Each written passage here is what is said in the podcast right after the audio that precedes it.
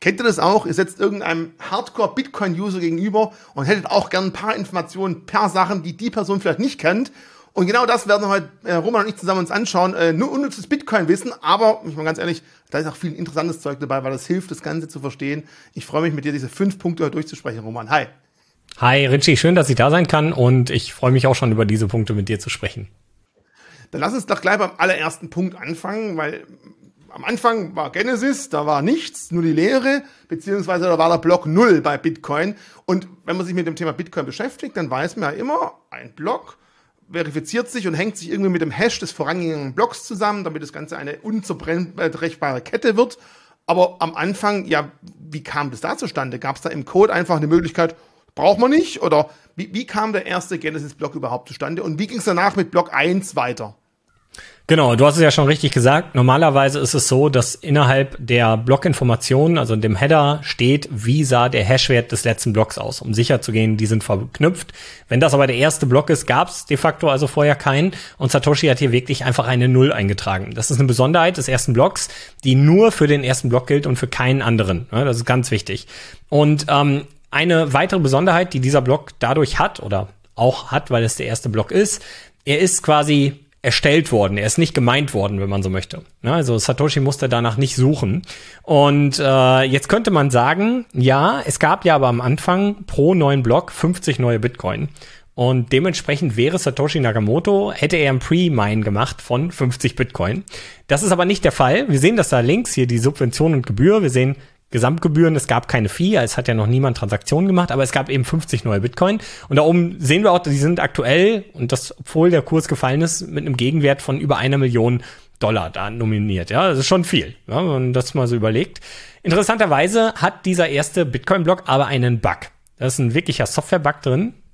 Und dadurch, weil es hier eine Besonderheit in diesem Bug gibt und diese geschürften Coins nicht Teil des Transaktionsindexes sind, ist es so, dass Satoshi die nicht ausgeben kann. Also selbst wenn er wollte und wenn er die Schlüssel noch hätte, was er vermutlich nicht mehr hat, könnte er diese Coins nicht ausgeben. Also es ist technisch nicht möglich. Und ja, das heißt, es gab kein Pre-Mine. Also es gab ein Pre-Mine, aber keiner kommt an die Coins.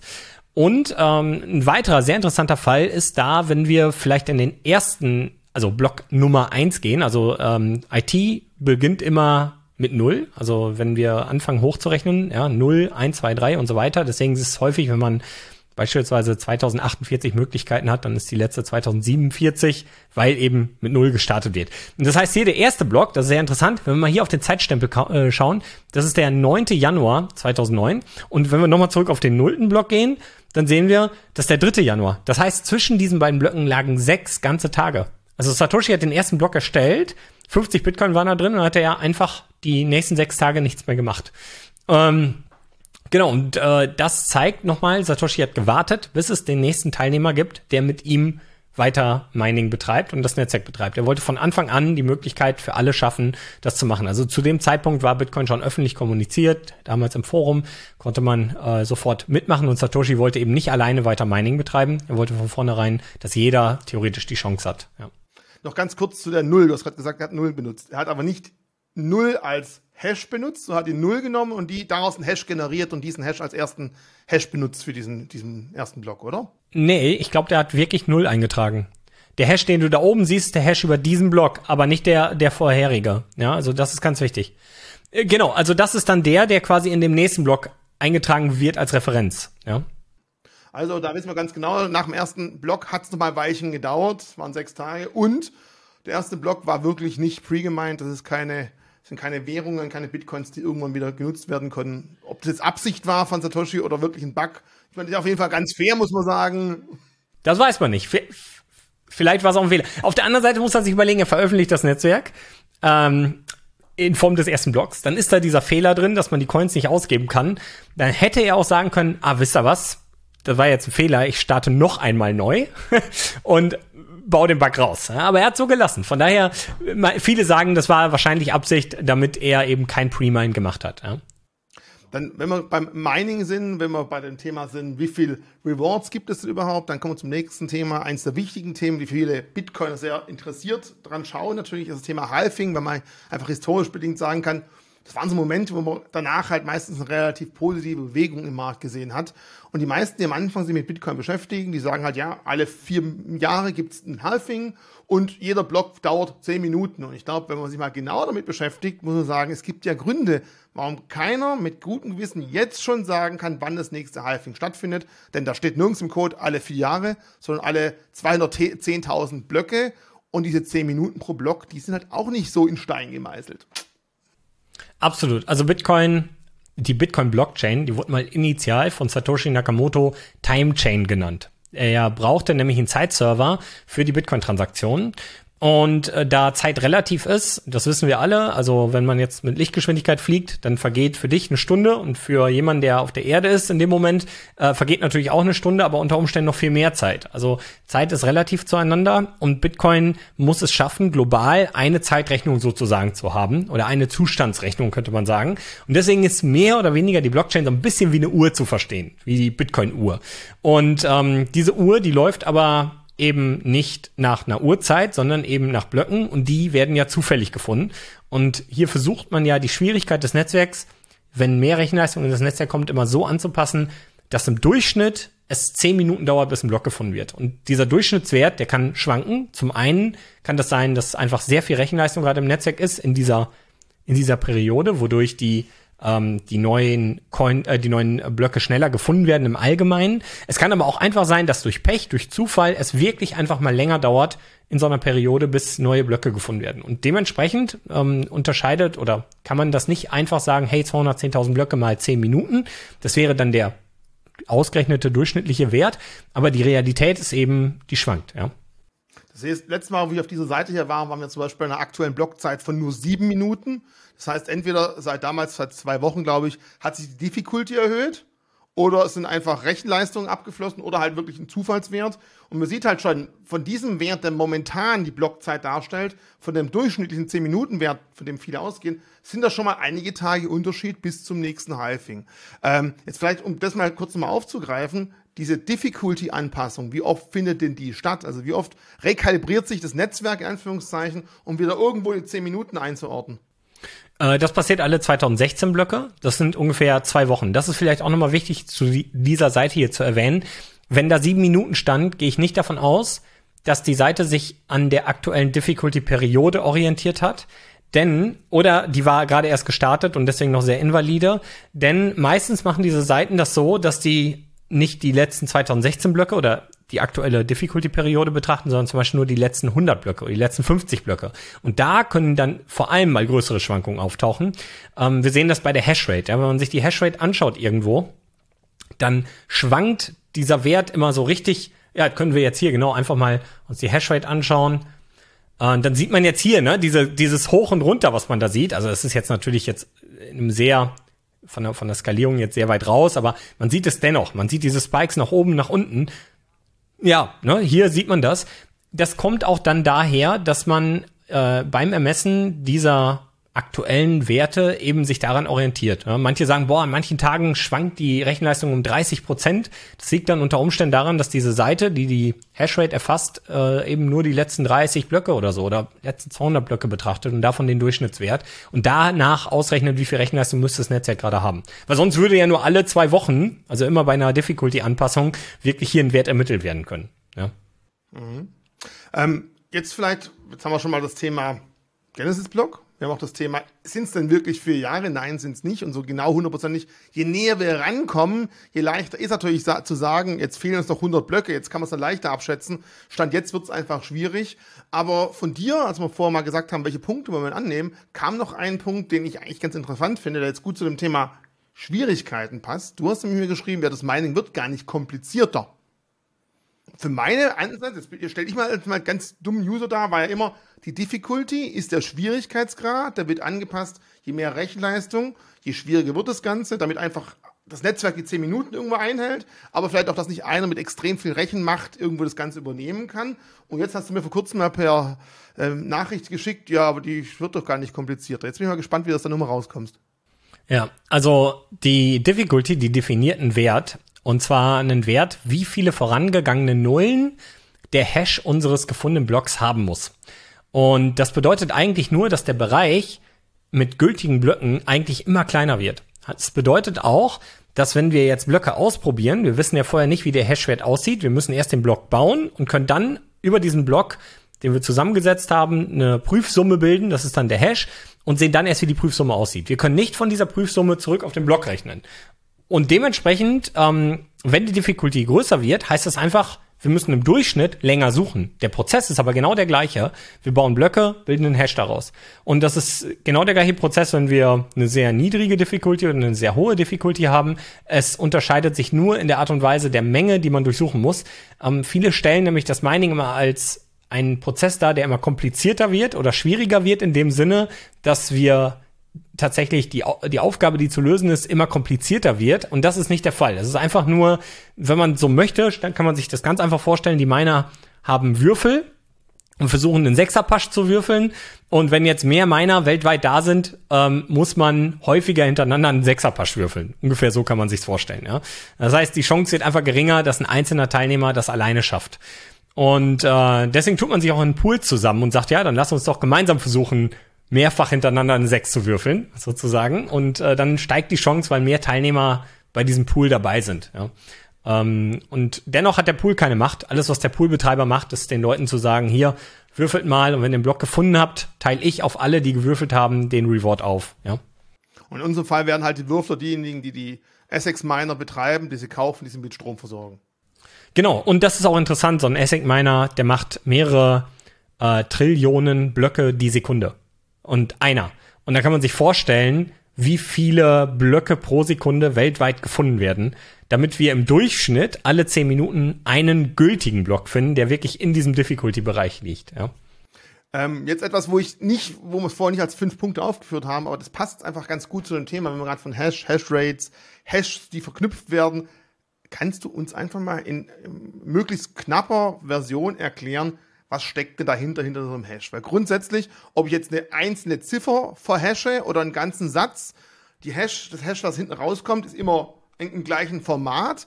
Es kann also nur sein, wenn ich nur eine Kleinigkeit an diesem Satz ändere, ist ein komplett anderer Hash. Oder wenn ich ja statt einer 1 eine 2 verhashe, kommt auch was ganz anderes raus. Kann man da ein bisschen greifbar erklären, was bedeutet denn dieser Hash? Warum ist es so interessant? Warum ist es einfach so extrem schwer, irgendwo vorher zu sagen, genau das wird rauskommen, da bin ich mir ganz sicher. Genau, ja, du kannst einfach jeden Wert nehmen. Also, wie du schon gesagt hast, du könntest jetzt die Zahl 1 hashen, dann kriegst du da draus einen 32 oder 64 Zeichen langen Hash, je nachdem, was für ein Verfahren, gibt natürlich unterschiedliche Längen. Und wenn du das gleiche Verfahren nutzt, dann sagen wir, wir machen 32 Bit, ja, 32 Bit wirklich oder 32 Zeichen, dann sagen wir mal, wir haben jetzt die 1 gehasht, kriegen ein 32 Zeichen langes kryptografische Abfolge von Zahlen, Buchstaben daraus. Dann könnte man auch sagen, hey, wir hashen jetzt ein Harry Potter Buch und dann ist es auch 32 Zeichen lang, aber völlig unterschiedlich. Und wenn wir in diesem gesamten Buch, in diesem gesamten Harry Potter Buch nur ein Satzzeichen ändern würden, aus einem Punkt ein Ausrufezeichen machen würden, wäre der Hash ein komplett anderer. Also nicht nur so ein bisschen anders, sondern wirklich komplett anders. Und dementsprechend hat man theoretisch unendlich viele Eingabemöglichkeiten, um zufällige andere Hashes rauszubekommen. Und jetzt kommt auch so eine kleine Besonderheit. Es gibt natürlich eine Obergrenze für Möglichkeiten, die man da eingeben kann. Das ist nicht unendlich groß. Und es gibt ältere Hash-Verfahren, zum Beispiel MD5 oder SHA1. Da gab es dann irgendwann einen Zustand, wo zwei unterschiedliche Eingaben den gleichen Hash ergeben haben. Und in diesem Moment gilt das Verfahren als gebrochen, weil man jetzt darüber eine Heuristik bilden könnte, wie man dann doch vom Hash wieder zurückrechnen könnte. Und dann gelten die als nicht mehr sicher. Wenn sowas bei Bitcoin passieren sollte irgendwann, dann müsste man das Verfahren updaten. Dann müsste man ein höheres, komplizierteres Hash-Verfahren sozusagen nehmen mit mehr Möglichkeiten. Das ist aber so unwahrscheinlich, also die Möglichkeiten sind so groß, wie dass du 10.000 Welten hast und zwei unabhängigen Personen voneinander sagst, blind, wähl irgendeine dieser Welten aus und wähl ein Sandkorn auf diesen Welten aus. Und wenn beide Personen das gleiche Sandkorn wählen, das ist ungefähr die Wahrscheinlichkeit. Ja? Also sehr, sehr unwahrscheinlich. Ich glaube, wir Menschen haben halt Probleme mit großen Zahlen, deswegen, aber das ist, glaube ich, ein ganz gutes Beispiel. Nochmal bei dem Hash, das heißt also, ich nehme mal den letzten Block, oder den aktuellen Block, den ich gerade meine, das ist das Harry Potter Buch, und ich muss dazu meinen, ebenfalls auch den Abschluss-Hash des vorigen Buches reinnehmen, des vorigen Blockes. Die unterscheiden sie ja auch immer. Und dann fange ich ja an, ein paar Ziffern reinzuschmeißen. Und mit diesen Notches, glaube ich, heißen die Dinge, also Füllziffern bezeichne ich einfach mal, versuche ich, reinschmeißen, durchrechnen, warten kurz und gucken, ob dann das Ergebnis mit diesem Hash von X0 rauskommt. Und wenn nicht, muss ich nachfüllen. Ich sehe die schon grinsen, die anderen nicht. Es ist komplett falsch beschrieben. Weil so ist mein Verständnis bisher, was machen die eigentlich? Die müssen rätseln. Welche zusätzlichen Angaben muss ich in den Topf werfen, damit mit all den Transaktionen des aktuellen Blocks und dem abschließenden Hash des vorangegangenen Blocks ein neuer, valider Hash rauskommt, mit dem ich mich als Miner qualifizieren kann. Ja, ganz Unrecht hast du nicht, das passt schon in etwa. Diese Zahlen heißen Nonce. Die Nonce ist einfach ein Wert, den man hochzählen kann tatsächlich. Der ist aber nur 4,7 Milliarden Möglichkeiten groß. Und wenn ein Miner in einer Sekunde schon mehrere Trillionen Blöcke findet, heißt das, diese Nonce reicht nicht aus. Wenn du die einmal durchgespielt hast, 4,7 Milliarden, dann hast du alle Möglichkeiten ausprobiert, die du in einer Sekunde machen kannst. Also in der nächsten Sekunde kannst du den Zeitstempel hochbewegen. Das heißt, in der nächsten Sekunde kannst du nochmal die Nonce durchspielen. Aber wir würden ja in einer Sekunde schon mehrfach die Nonce brauchen. Jetzt gibt es verschiedene Möglichkeiten, die der Miner innerhalb des Blockes verändern kann. Zum Beispiel kann er einfach sagen, ich habe noch gar nicht die nächste Sekunde, aber ich mache das trotzdem schon mal für die nächste Sekunde. Denn die Blöcke dürfen, ich glaube, innerhalb von 6 oder 10 Blöcken im Median 2 Stunden auseinander liegen. Das ist kein Problem. Und das heißt, da hat er so einen gewissen Spielraum. Und der andere Spielraum, den Miner haben, sind zum Beispiel die Transaktionen, die dann unten in die Blöcke reinkommen. Du kannst ja auch hier nochmal im Mempool so eine Transaktion öffnen oder so einen Block öffnen. Und dann kann man sich das nämlich einfach mal bei einem aktuellen Block so beispielhaft so ein bisschen anschauen. Dann klickst du so einen Block an und wenn du jetzt runterscrollst, also oben ist der Header, da haben wir die ganzen Grundinformationen drin hier auf der linken Seite und da kommen die ganzen Transaktionen. Jetzt stellt man sich einfach vor, dass da unten die Transaktionen, die da aufgelistet sind, einfach die Reihenfolge geändert wird. Und durch das Ändern dieser Reihenfolge hat man schon eine Veränderung, irgendeine Veränderung im Block. Das heißt, die Miner gehen hin, spielen die Nonce in einer Sekunde durch, dann wechseln sie die Reihenfolge der Transaktionen, spielen nochmal alles durch. Und wenn das alles nicht reichen sollte, können sie auch neue reinnehmen und so weiter und so fort. Und das heißt, sie müssen mal irgendetwas verändern, damit da ein neuer Hash rauskommt. Und da gibt's auch verschiedene Verfahren, um möglichst effizient, möglichst schnell neue Blöcke zu bauen, wo auch manche Hersteller sich einen kleinen Vorteil durchverschaffen zu anderen Herstellern und dann, Miner haben, die eben 3-4% effizienter sind als die der Konkurrenz bei gleicher Strommenge. Also bleibt man beim Harry Potter Buch, Sie können dann quasi anstatt das Ende am Schluss zu nehmen, das Ende am Anfang nehmen und auch damit wird ein ganz anderer Hash generiert werden und darüber kann man eben sich versuchen ranzuhangeln, um am Schluss das richtige Ergebnis zu haben. Sehr interessant und dementsprechend auch, wenn ein alter Block angegriffen wird, wenn da was geändert wird, wäre der Hash auch ein anderer und alle Folgen, die würden einfach nicht mehr zusammenpassen und ich glaube, das ist ja auch die Schwierigkeit oder der Vorteil, wenn man sagt, so ein Block, je älter er ist, je schwerer es anzugreifen, weil man jeden Block danach ebenfalls attackieren müsste und am Schluss das Ganze vertuschen zu können, ansonsten wäre es gar nicht möglich. Genau, es baut alles aufeinander auf. Es ist wie ein Fingerabdruck, der zum Teil des neuen Fingerabdrucks wird. Und wenn du das immer weitermachst, ja, dann geht's immer nicht. Dann merkst du, da stimmt alles nicht mehr zusammen. Ab einem gewissen Block verändert sich da dieser Wert, ja. Und das macht übrigens auch deine Full Node. Also wenn du so ein Gerät betreibst hier, wo die gesamte... Ja, komm, heb's an die Kamera, tu's. Ich tu's. Wenn man so ein Gerät betreibt, ja, dann wird jeder Block, der heruntergeladen wird, wirklich von diesem Gerät auf diese Art und Weise auch geprüft. Der rechnet das dann nochmal alles aus, wie der Miner auf die Idee gekommen ist, dass dieser Block gültig ist und prüft, ist der wirklich gültig. Deswegen dauert das Sinken der Blockchain auch relativ lange, 1-2 Wochen bei so einem Raspberry Pi. Das Herunterladen ist ja gar nicht viel, das sind 500 Gigabyte oder so, 400 Gigabyte, die hast du ja an einem Tag runtergeladen eigentlich. Aber das Prüfen jeden Blockes, ob in der Historie, ja, da sind ja manchmal dann Blöcke, ja, Block 700.000, der eine Transaktion enthält von Bitcoin, die das letzte Mal im Block 400.000 vorkam. Das heißt, da muss alles zurückgehen und gucken, ist das alles gültig untereinander und am Ende kommt dann heraus, ja, dieser Block ist valide, das passt. Ja. Beim Aufsetzen dauert es so lange. Wenn man einmal live ist, dann geht's relativ. Wenn du aktuell bist, dann kommt ein neuer Block rein. Nach ein paar Sekunden ist der gesynkt, ja. Okay, dann kommen wir zu einem weiteren Punkt, den wir zusammen ausgesucht haben oder den du ausgesucht hast, wo jetzt mein Weltbild zerstört wird, weil ich war immer bisher der Meinung, es gibt irgendwann mal 21 Millionen Bitcoins, außer du sagst jetzt, ja, Richie, die ersten 50, denk dran, die von Satoshi aus Genesis 0 Block, die sind weg. Gibt's da sonst noch was, warum du behauptest, es gibt eben nicht irgendwann genau 21 Millionen minus 50 Bitcoins? Ja, natürlich. Und zwar ist das die Art und Weise, wie das Halving funktioniert. Stell dir mal vor, du hättest eine 1 und würdest diese 1 durch 2 rechnen. Dann kämst du auf 0,5. Und jetzt würdest du hingehen und würdest 0,5 wieder durch 2 rechnen. Und das würdest du immer weiterführen. Du würdest niemals bei 0 ankommen. Also würdest bei 0,0000, aber irgendeinen Nachkommawert würdest du ankommen. Du könntest unendlich lange durch 0,5 rechnen und würdest niemals wirklich bei 0 ankommen. Und so ist es beim Bitcoin auch. Du wirst später, wenn der letzte Satoshi halbiert wird, haben wir 20.999.999 Bitcoin und 98 Sats. Also am Ende bleibt da was übrig. Du wirst diese 21 Millionen niemals erreichen. Und also A, durchs Halving, weil es dann sowieso auch ausgesetzt wird bei der letzten Nachkommastelle, aber vor allem auch, weil durch die immer weitere Halbierung des Block Rewards du niemals den vollwertigen Wert von 21 Millionen erreichen kannst. Das nähert sich halt nur immer knapper an. Und genau, dann haben wir natürlich die verlorenen Coins, sowas wie jetzt hier von Satoshi. Wir hatten jetzt letztens auch einen interessanten Fall, da hat die Firma NiceHash, da kann man Rechenleistung zur Verfügung stellen und die meint dann und gibt dir eben auch einen Anteil der Coins. Ganz kurz, jetzt hast du euch vorweggenommen den fünften Punkt. Wie sieht's denn mit verlorenen Bitcoins ein? Wie viele Bitcoins sind denn wirklich verloren? Weil gerade eben hatten wir Aussage. Sind wir denn schon beim fünften Punkt? Jetzt, wenn wir sagen, es gibt niemals 21 Millionen Bitcoins, das war einer. Wo wir gesagt haben, okay, verstehe ich ja auch, wenn wir durch zwei teilen, wird man halt nie dazu kommen, dass wir am Schluss eben alle ausgegeben haben. Vorher sind wir halt beim letzten Set und es gibt halt nichts mehr irgendwie zu meinen. Zumindest, also meinen heißt ja nicht gleich unbedingt nur Bitcoins generieren, sondern meinen heißt ja auch, die Miner sind die Schriftführer der Blockchain, die erhalten dann irgendwann über die Überweisungsgebühren in der Blockchain natürlich weiterhin einen Ertrag, eben keine neuen Bitcoins kommen dazu.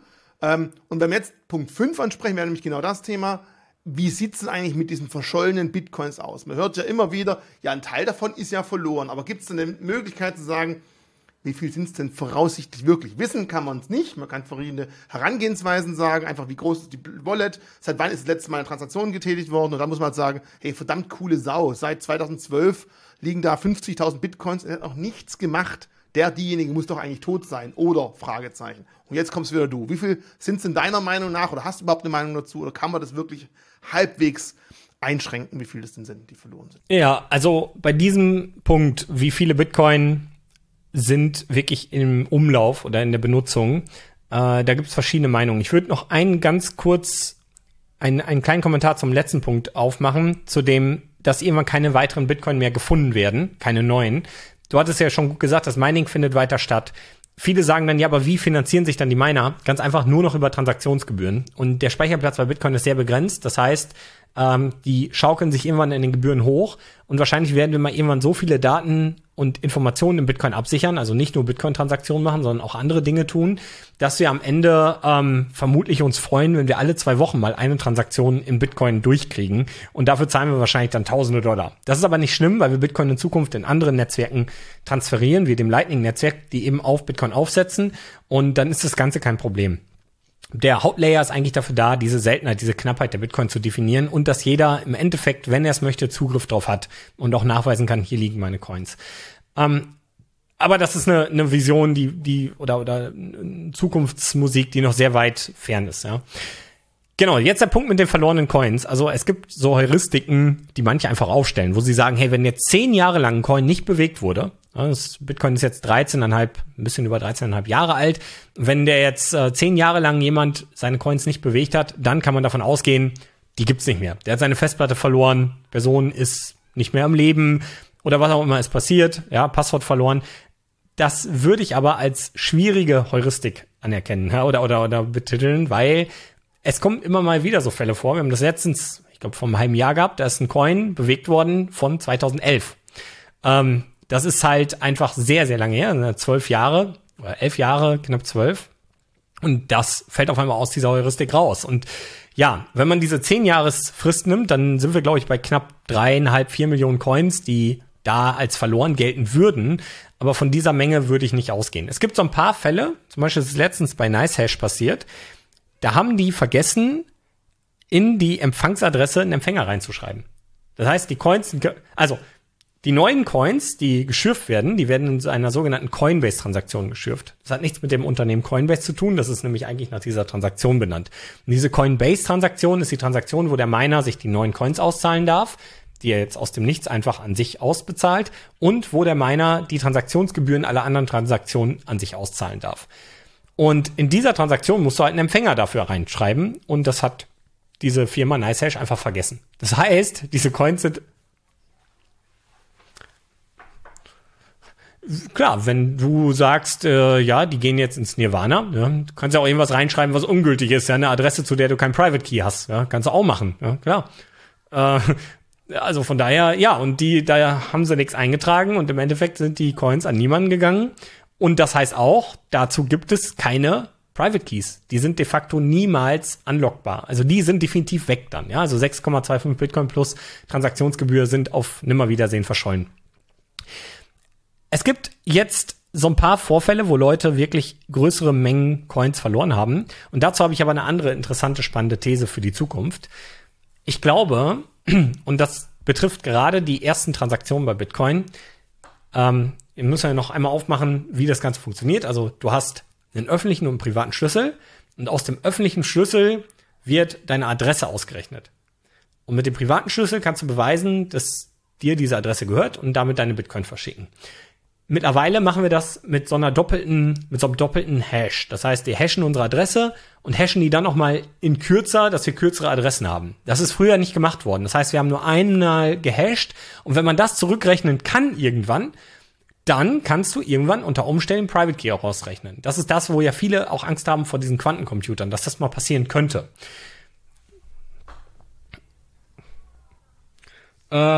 Ich glaube, dass das seit 2011 oder so schon passiert. Also ich bin jetzt gerade leider nicht ganz sicher, wann das war, ja. Ist am Ende auch nicht so wichtig, denn es ist immer noch nach heutigem Stand der Technik wahrscheinlich, dass das nie möglich sein wird. Wenn das mal irgendwann möglich sein sollte, dann könnte man ganz einfach sagen, hey, wir haben hier ein neues Verfahren.